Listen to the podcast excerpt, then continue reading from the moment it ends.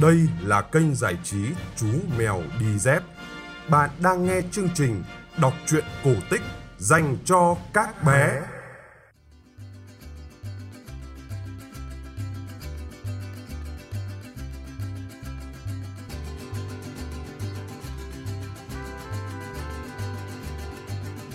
Alo? Alo? Alo lô? Có ai đang nghe không? Có à? Vậy thì xin chào các bạn nhỏ thân yêu, thân mến, thân thương của chú mèo đi dép. Sau một thời gian phiêu bạt chân trời góc bể, sưu tầm những câu chuyện thú vị trong thiên hạ, thì chú mèo đã trở lại. Lần này, chú mèo sẽ ở nhà, không đi đâu hết. Và chú hứa với các bạn, mỗi ngày sẽ kể cho các bạn nghe một câu chuyện vào đúng 9 giờ tối. Các bạn nhỏ nhớ ăn cơm, xúc miệng học bài, đánh răng đi ngủ, vảnh tai nghe mèo kể chuyện nhé. Nhưng trước tiên là một phần rất quan trọng. Chú mèo xin cảm ơn bé Sâu, bạn Đỗ Trang Anh, bé An Nhiên 2016 và một bạn nhỏ giấu tên đã donate ủng hộ cho kênh Chú Mèo.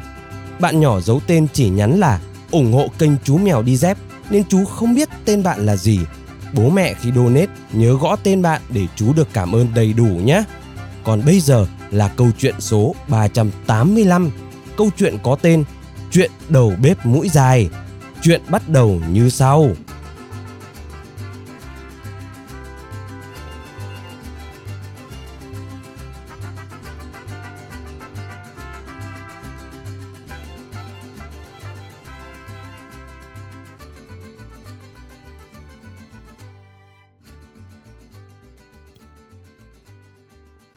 Tại một thành phố nọ ở nước Đức, có một cặp vợ chồng đã luống tuổi.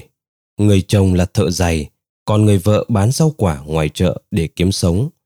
Hai vợ chồng sinh được một cậu con trai kháu khỉnh đặt tên là Jacob. Mới 8 tuổi, chú bé đã biết giúp mẹ ra chợ bán rau và thỉnh thoảng giúp khách mang rau quả về nhà. Một hôm, có bà già ăn mặc tồi tàn, mặt mũi khó coi đến hàng rau quả của mẹ con Jacob mua 6 cây súp lơ và đòi chú bé mang về tận nhà cho mụ. Chú bé ngoan ngoãn mang súp lơ đi theo mụ đến một ngôi nhà nhỏ ở ngoài thành phố. Bước vào nhà mụ, Jacob vô cùng sừng sốt khi thấy mọi thứ bên trong đều tuyệt đẹp. Các bức tường và bậc thang làm bằng cẩm thạch, đồ đạc bằng gỗ mun rát vàng, sàn nhà sạch bóng đến mức chú suýt nữa thì trượt ngã. Đáng kinh ngạc hơn là trong nhà có rất nhiều chuột lang và sóc biết đi bằng hai chân sau và mặc quần áo như người. Bà già chỉ cần thổi một tiếng còi là chúng xuất hiện và răm rắp làm theo mệnh lệnh. Mụ dẫn Jacob vào bếp và sai lũ chuột chuẩn bị món súp ngon tuyệt để thưởng cho chú. Jacob chưa từng ăn thứ gì ngon lành đến vậy nên húp một mạch hết sạch liễn súp. Ăn xong, chú đứng dậy định ra về thì không biết từ đâu có một làn khói mù mịt tỏa ra khắp phòng. Mắt chú mờ đi, tay chân nặng trĩu, không cử động được nữa, rồi chú lăn ra tràng kỷ ngủ say. Trong giấc ngủ, chú mơ thấy mình biến thành một con sóc và phải làm việc cho mụ già, y như những con chuột lang và sóc mà chú đã thấy. Năm đầu tiên, chú được giao nhiệm vụ đóng giày rồi đi nhặt quả. Năm thứ hai, chú chuyển sang đội gánh nước ngày ngày đem vỏ quả phỉ đi hứng xương động trên những đóa hồng. Năm thứ ba, chú làm việc trong nhà, chủ yếu là quét và lau chùi bụi bặm cho sàn nhà luôn bóng sạch. Bốn năm tiếp theo, chú làm việc trong bếp. Ban đầu chỉ là chân rửa bát quen rồi được thăng chức làm đầu bếp. Tay nghề của chú tài tình tới mức chính chú cũng phải ngạc nhiên. Chú có thể dễ dàng làm ra các loại bánh ngọt với 200 hương vị khác nhau và những món súp bắp cải ngon lành nhất. Một hôm, trong lúc mụ già vắng nhà, Jacob tìm ra một cái tủ đựng rất nhiều loại thảo mộc làm gia vị mà chú chưa từng thấy. Trong đó có một loại cỏ có màu sắc khác thường và mùi thơm giống như món súp mà chú đã ăn vào ngày đầu tiên đến đây. Tuy rất thơm, nhưng mùi của nó làm chú hắt hơi liên tục một cái, hai cái, ba cái và bất ngờ tỉnh giấc. Jacob quay trở về chắc mầm thế nào cũng bị mẹ trách phạt vì đã ngủ quên. Thế nhưng những gì chờ đón chú còn tồi tệ hơn nhiều. Cả cha và mẹ không ai nhận ra chú. Họ nói rằng con trai của mình đã bị một mụ già xấu xí lừa bắt đi từ 7 năm về trước. Lúc này, Jacob mới biết giấc mơ của chú chính là sự thực. Nhưng tại sao không ai nhận ra chú cả? Jacob lo lắng đi đến hàng thợ cạo để soi gương. Lúc nhìn thấy bóng mình, chú không ngăn nổi hai hàng nước mắt. Chú đã bị biến thành một chú lùn có hình dáng vô cùng dị hợm.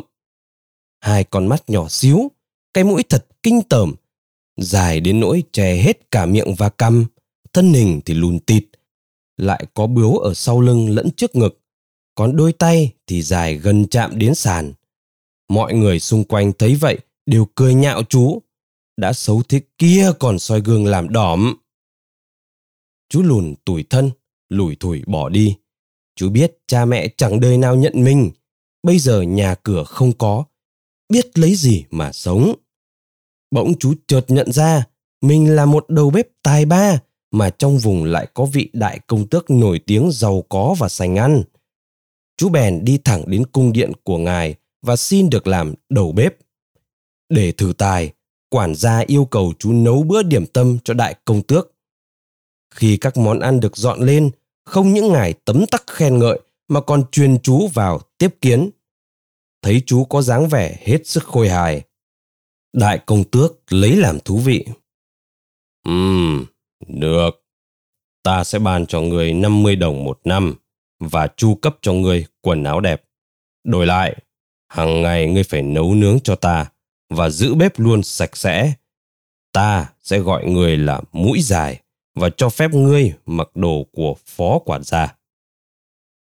Kể từ đó, mũi dài luôn làm tròn bổn phận được giao. Nhờ có chú, đại công tước ăn ngon miệng hơn và ít bẩn gắt hơn trước. Danh tiếng của đầu bếp mũi dài vang khắp thành phố.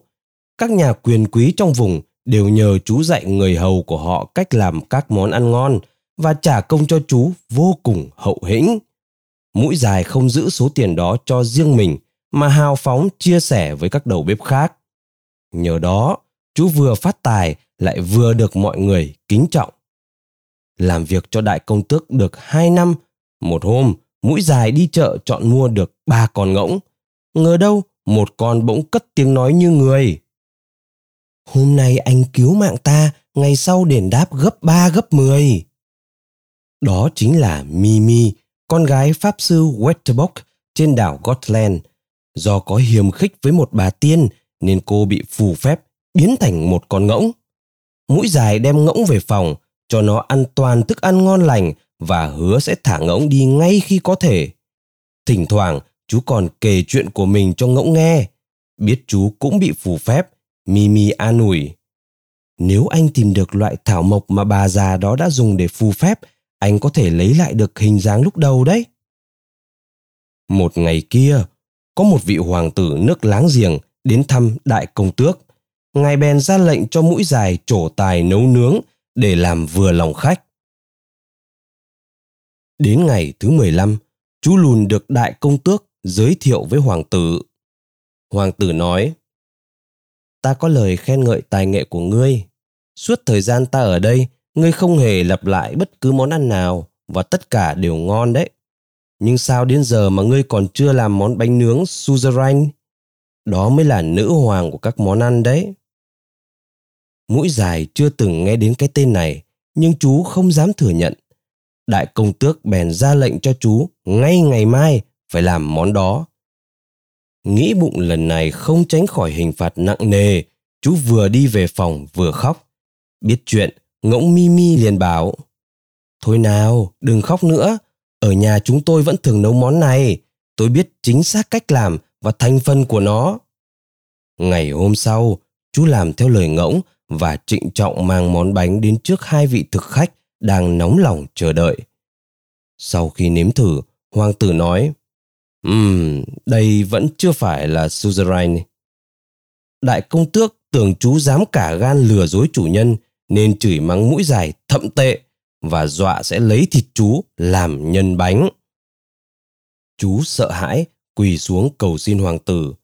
Xin ngài rủ lòng thương nói cho thần biết trong bánh này còn thiếu thứ gì. Hoàng tử cười đáp.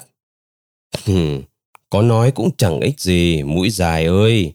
Bánh này thiếu một loại thảo mộc quan trọng mà không ai ở đây biết cả. Đó là cây lưu ly. Đại công tước lại ra lệnh cho mũi dài ngày hôm sau phải làm ra món bánh đầy đủ hương vị. Nếu không, chú sẽ bị chặt đầu. Chú lùn lại trở về than khóc với ngỗng. Cũng như lần trước, Mimi lại giúp chú tìm được một vạt lưu ly dưới gốc cây cổ thụ bên hồ. Mũi dài nhận ra đó cũng chính là thứ thảo mộc đã biến chú từ sóc thành người lùn như bây giờ. Chú bèn hái một nắm đưa lên mũi người. Ngay lập tức, thân hình chú biến đổi, mũi nhỏ dần lại, lưng và ngực trở lại bình thường, chân cũng dài ra. Thế là chú lùn đã trở thành một chàng trai cao lớn.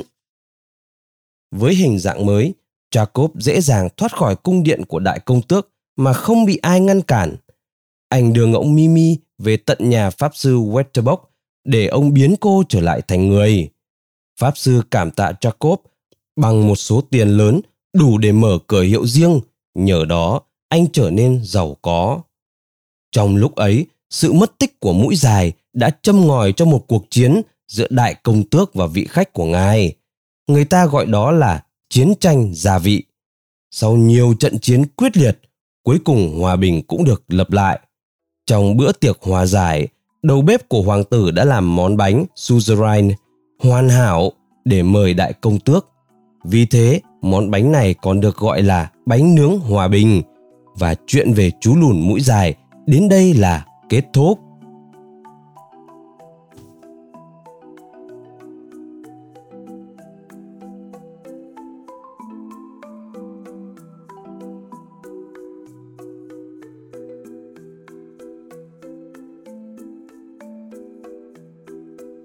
Các bạn nhỏ vừa nghe xong câu chuyện đầu bếp mũi dài. Để ủng hộ chú mèo đi dép ra chuyện đều đặn, các phụ huynh có thể chuyển khoản đến ngân hàng Tiên Phong Bank, số tài khoản 000 1600. Cái gì anh nhỉ? À đúng rồi, đúng rồi. 000 1600 8001. Chủ tài khoản Nguyễn Phong Anh. Chú mèo đi dép xin tạm biệt các bạn và hẹn gặp lại trong chương trình tối mai chương trình số 386 có tên là Bí mật tài hại. Xin chào và hẹn gặp lại vào 9 giờ tối mai.